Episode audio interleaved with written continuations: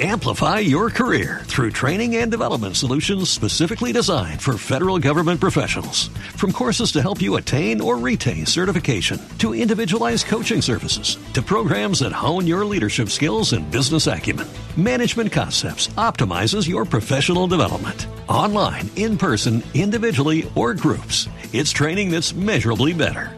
Learn more at managementconcepts.com. That's managementconcepts.com.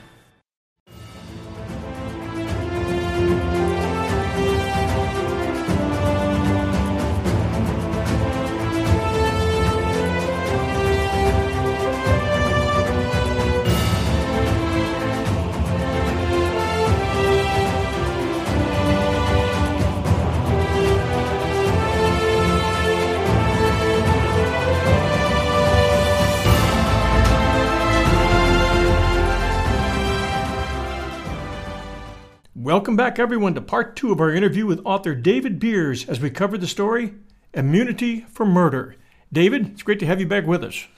Yeah, great, great to be back, and uh, anxious to continue. We covered the crime scene, and did we cover Lyric's injuries? Yeah, Lyric's injuries were covered pretty well. Uh, the crime scene, uh, uh, we, we mentioned two of the search warrants. There was actually a third one later, uh, which was kind of meaningless, but they did do it. I'd like to discuss a couple of things the bloody diaper, and I'd like to discuss the bag of clothing which was not investigated or even opened up uh, right. by the investigators. Let's discuss those two just for starters. And what was found in the bathroom. Like, like I mentioned in part one, when Lyric was found that morning, after the EMTs removed his blue jeans, he, he was just in a diaper and then that the red shirt underneath a black hoodie. So that's what he that's what he had on when he went to the hospital. But like I said earlier, when he when he got to the hospital, the the doctors removed that clothing and replaced it with you know warm compacts and blankets and stuff. But Lyric's clothing, including that diaper, were actually secured by one of the witnessing patrol officers who had been sent there. And he put each item into a separate bag and labeled it accordingly, and, and then ended up back in their evidence locker. So there was the the diaper, a red long sleeve cotton shirt and a black hoodie. About a week later, on January 7th, the one of the evidence technicians, uh, Sergeant Stebbins, pulled these items out of the evidence locker and began an examination. So she does a, like a naked eye exam of the uh, shirts and the hoodie, and uh, and doesn't see anything, but doesn't doesn't do anything more with it. Doesn't send it to the lab. But then she pulls out the diaper, and she notices uh, specks of blood, blood transfer on the blood on the on the outside of Lyric's diaper. You know, keeping in mind, Lyric had no external injuries, and Veronica had told police that she had changed Lyric's diaper before she went to work. But when she came in the the interrogation room that next morning, she didn't have any injuries. But Chucky, as we mentioned earlier, when he was in the interview room, he his knuckles were bleeding. So, at least from from my perspective, and, and I was quite certain that Stebbins would have been thinking the same thing. Why is there blood on the outside of Lyric's diaper, and whose is it? so she extends, she expands her her, her examination more by. Uh, taking a, a, series of photographs of these specks of blood on the diaper. And then she actually takes these little red sticky arrows and, and puts them on the diaper, pointing to their exact location. And, and, and one of them, one of them, John, was uh, was actually on one of the closing tabs. You can see it right in her picture. There was there was a blood stain, like in a crescent shape, uh, right on the closing tab. On, on that had actually bled through from one side of the closing tab to the other. And it looked awfully, awfully similar to that of a, a bloody thumbprint. So now, so now we have like five specks of blood on the external part of the diaper, including bloody thumbprint. So no, no fingerprint examination was done. So, so I guess I would ask you, what, what should have been the next step?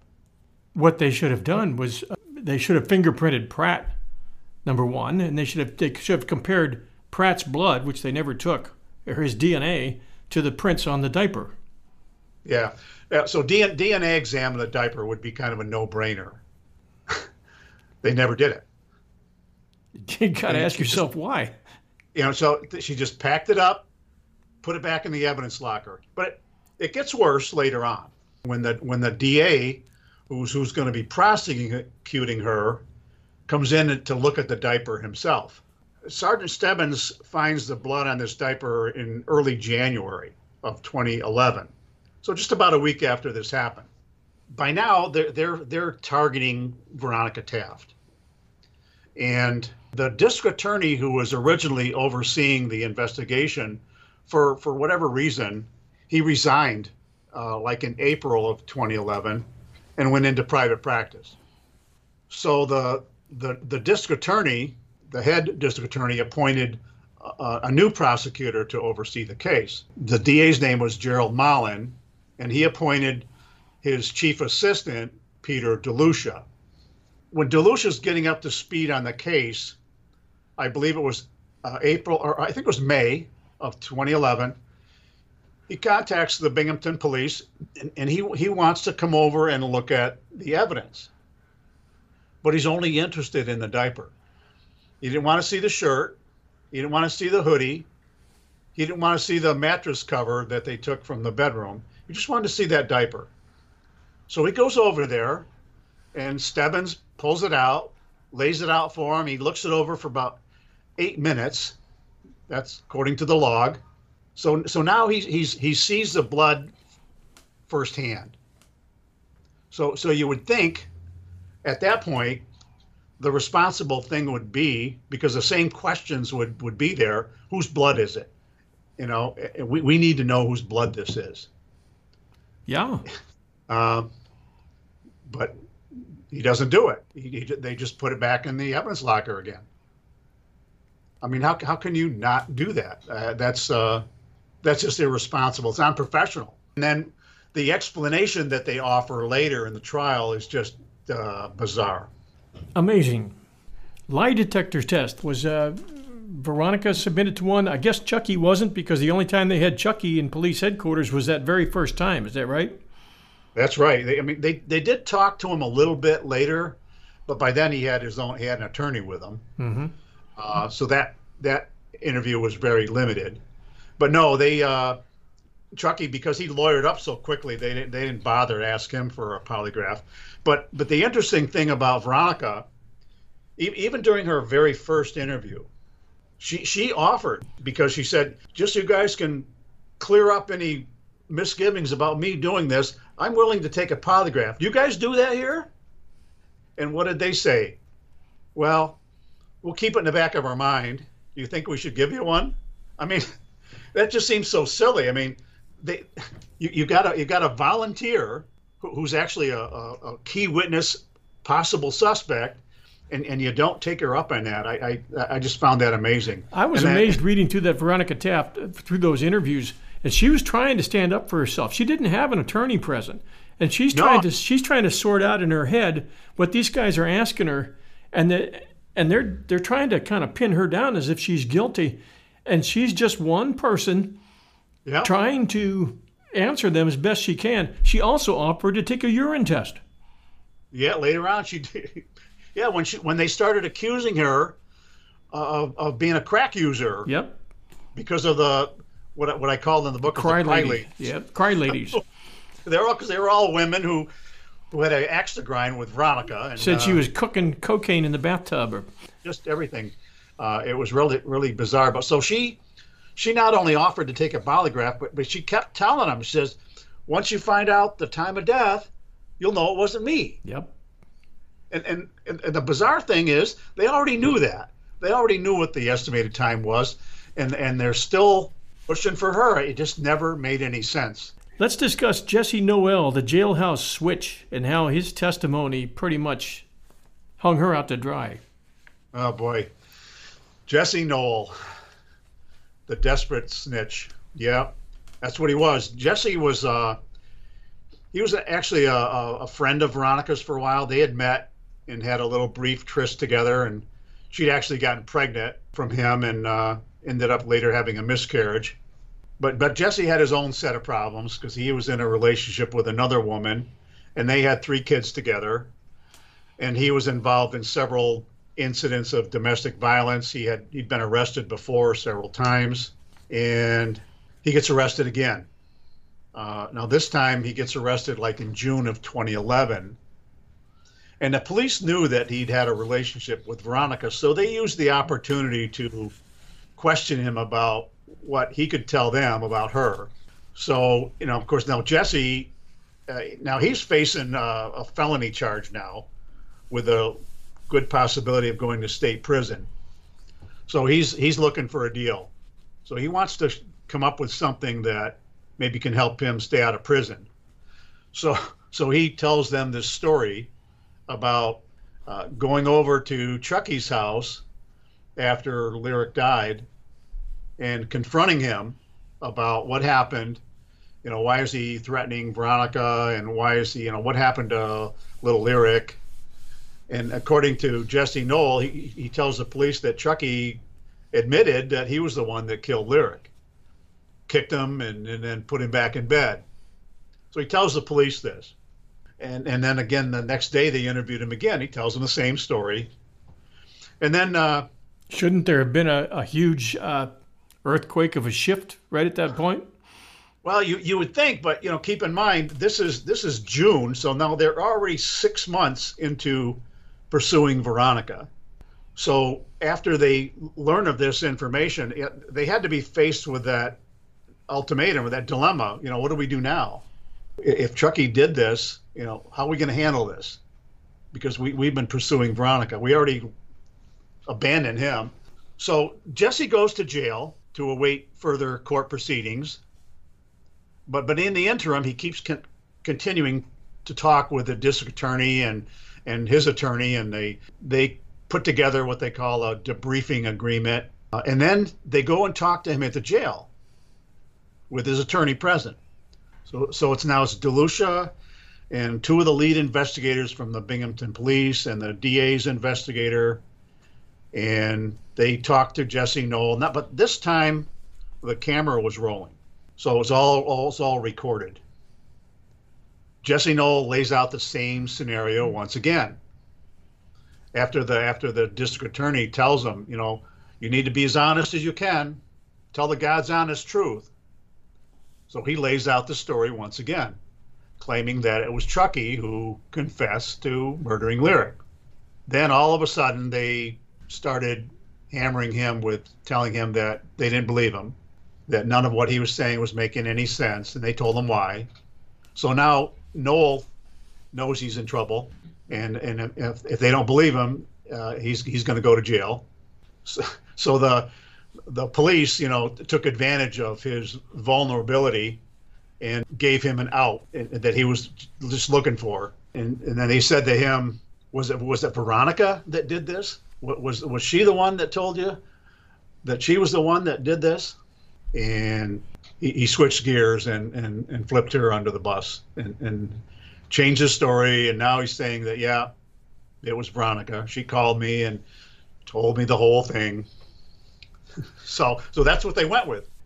Knoll was not granted immunity because he testified, he changed his testimony, testified against Veronica. What about Chucky? Was, did Chucky have immunity? Chucky did have immunity. Uh, Who gave it to him, and why did he have it? The district attorney. Uh, when when Chucky testified at the grand jury uh, that indicted Veronica.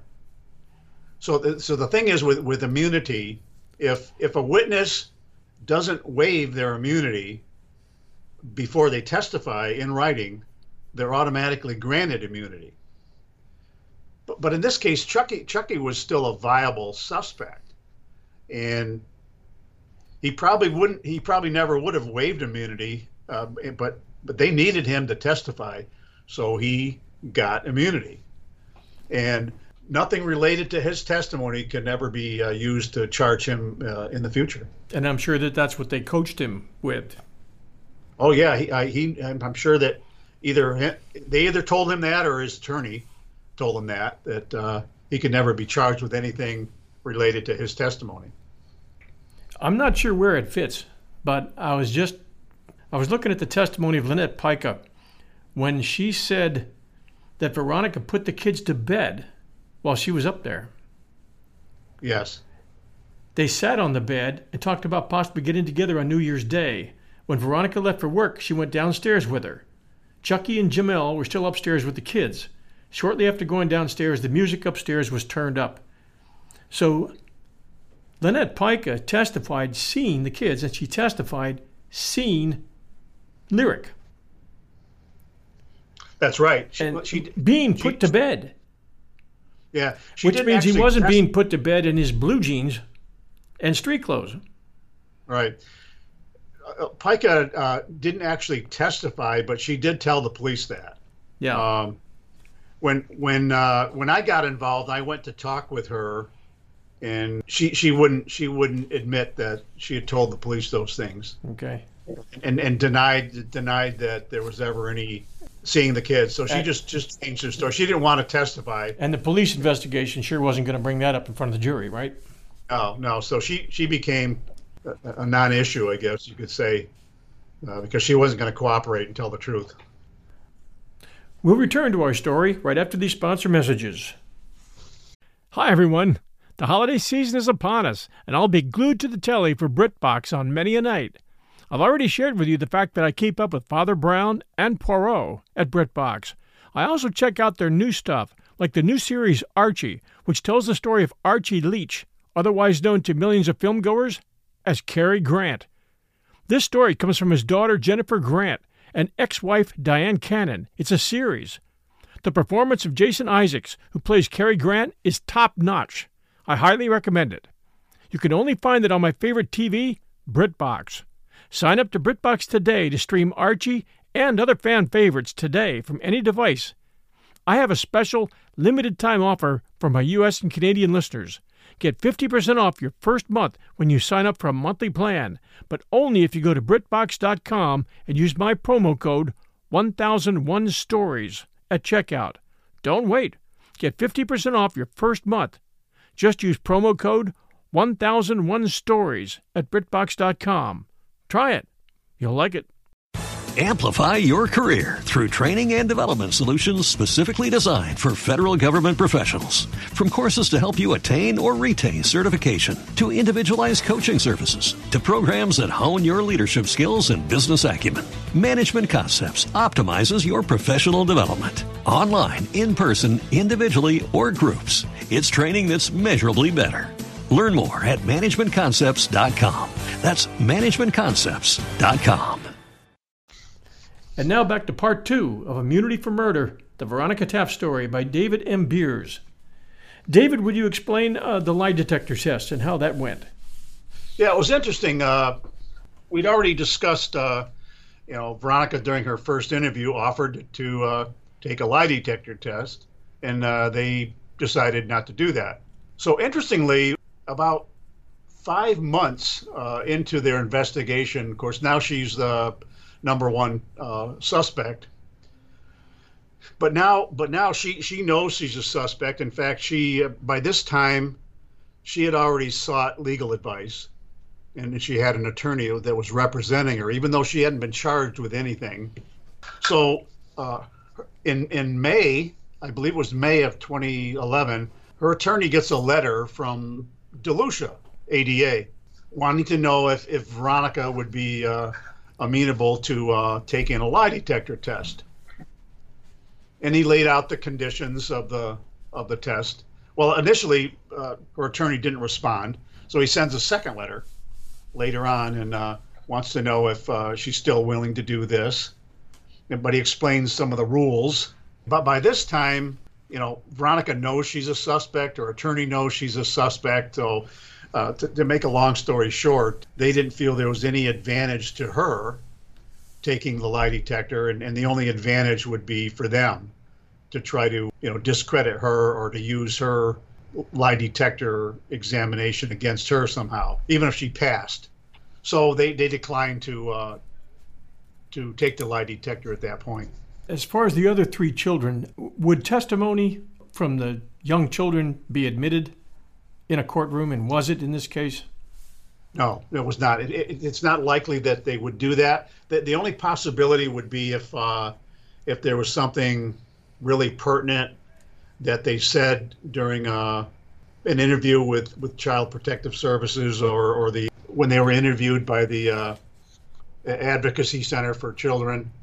But the, the two oldest children were interviewed.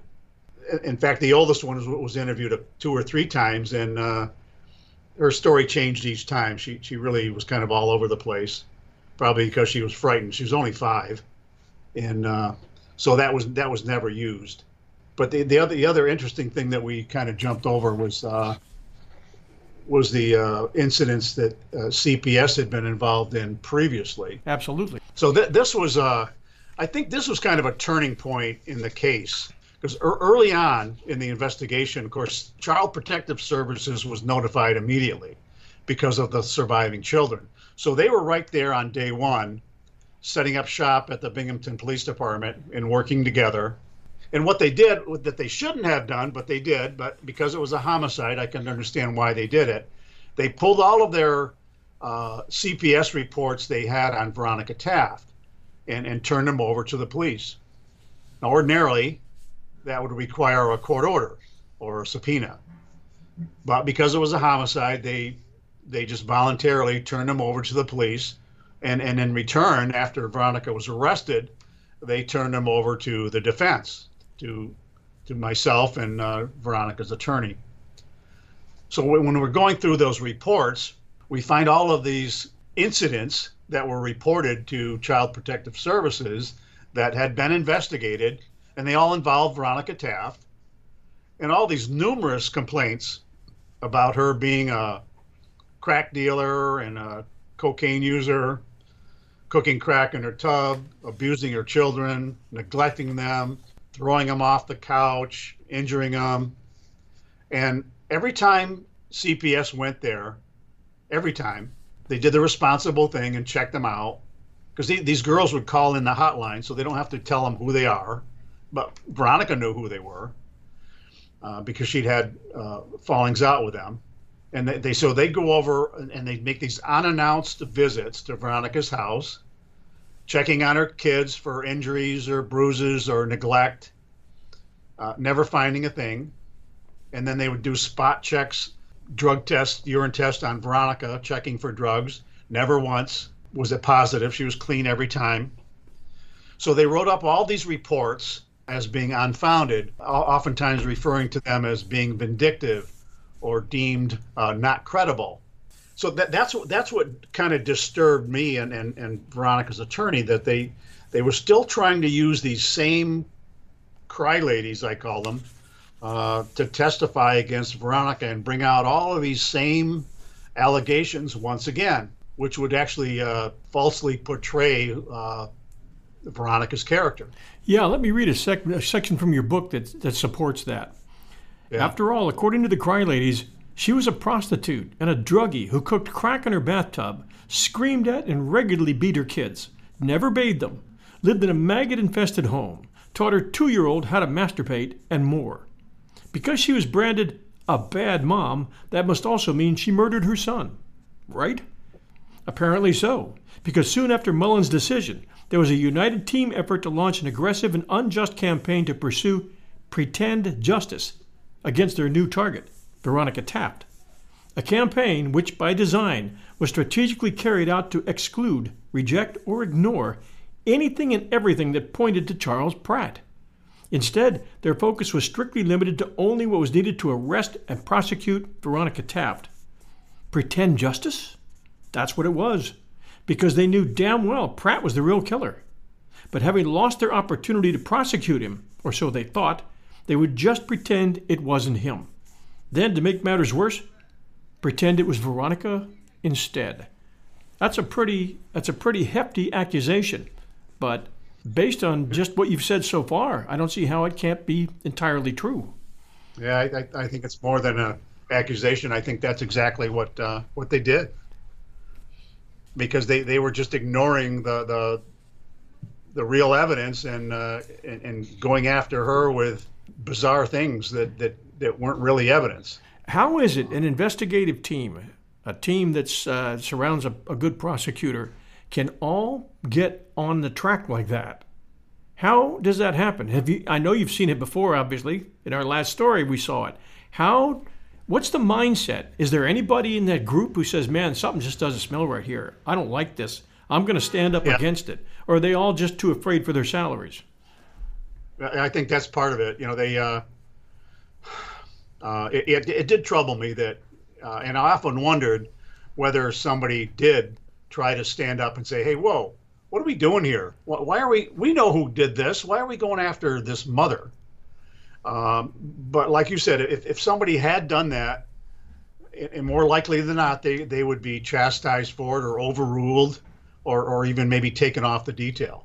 They just decide to keep their mouth shut and uh, become part of the team effort. And, and this, this, is, this is what the DA wants, so this is what we're going to do.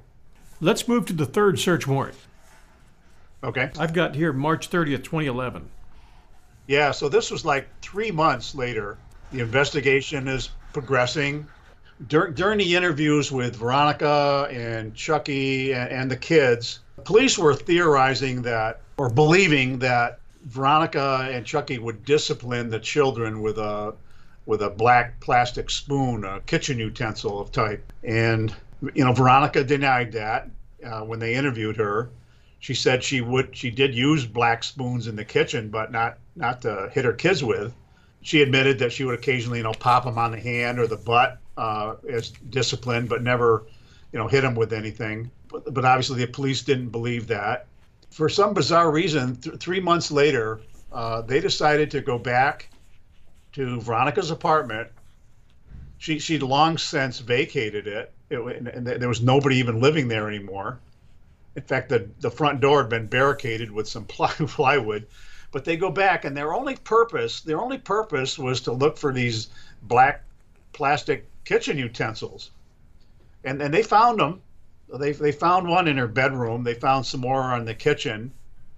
But but the interesting thing was uh, in the you know comparing their their the pictures they took in the third search, search warrant with those that they took in the first there was no black spoon in Veronica's bedroom and there were no black plastic spoons in the kitchen. They, they just weren't there. So they were of really no value whatsoever. It, it just made no sense that they that they would do that. So they were just trying to trying to uh, unravel Veronica's claim that she'd never used a black plastic spoon. But even if they found one, it wouldn't have proved a thing uh, other than being used legitimately in the kitchen.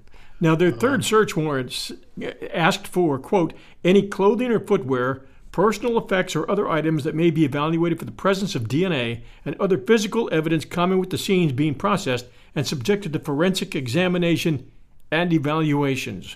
Did they actually gather any of those clothing or footwear or personal effects, or were they just after the spoon?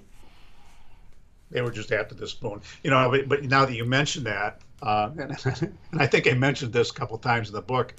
You know, even, even after the second and third third search warrant, Lyric's pants were still there, lying on the floor in Veronica's bedroom, right where they were left on day one. My thought was, you know, when when you see the the specks of blood on Lyric's the outside of his diaper, you know, that means that somebody was bleeding and and that blood transferred onto the diaper while he was being changed. He wouldn't have been changing his own diaper. And whoever did that, if, if he was in blue jeans at the time, they would have had to take them off, change the diaper, and then put them back on. So right. there was a good chance there would have been some blood on the blue jeans as well. But they didn't think of that. You know, they, that wasn't important. They just left them there. I, I, it just kind of blows me away that they did that. In the kid's bedroom, where Lyric was found, there's this little closet very small. And when the police went there the first time, the first search warrant, they took a picture of this big black garbage bag sitting on the floor in the closet, but it was all tied up shut. And they just took a one picture of it, and that was it. They didn't open it, didn't look inside. Then they go back three weeks later and they take another picture of it, still there. But this time they they open up the top of the bag and expose uh, the the topmost uh, material, and there's this like pink colored fabric, and it's got a brown stain on it, and they just leave it at that. They they don't take out anything else. Uh, just so there's just that one picture of this bag with the top open, showing that stained pink garment or or material uh, but we'd have no idea what's underneath it or, or what else may have been there.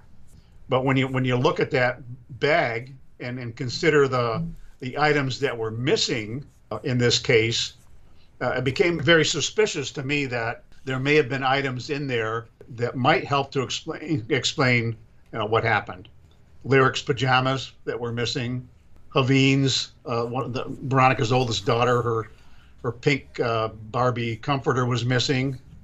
And the other interesting thing was that we, that we hadn't discussed yet was that Chucky's uh, sleep clothes were also missing.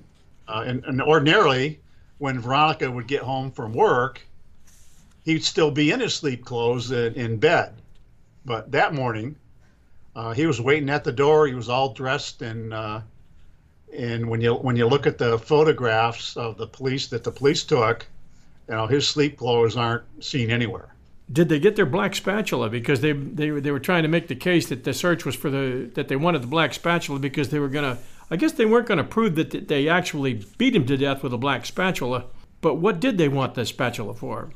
Just, just to prove that they existed, I guess. Yes, they, they actually did find some and they and they took them into evidence, but they they, they never did anything with them. We we mentioned a couple times, and we should probably go back to the uh, to the bathroom the the other thing that uh, kind of became significant to me later uh, in reviewing the police photographs, especially after I uh, discovered some of these missing items, and I started putting together a possible theory as to what happened. I went back and looked at some of the police photographs, and there was a picture in the bathroom of the bathroom floor, and there was a it, it, there was this towel, a wet towel, scrunched up on the bathroom floor, and, and right next to it like a a blue washcloth, which is also appeared to be wet. And, and when I showed those pictures to Veronica, she, she was she was surprised. She said, "No, we we never just leave a wet towel on the floor like that. We'd hang it up so it would dry."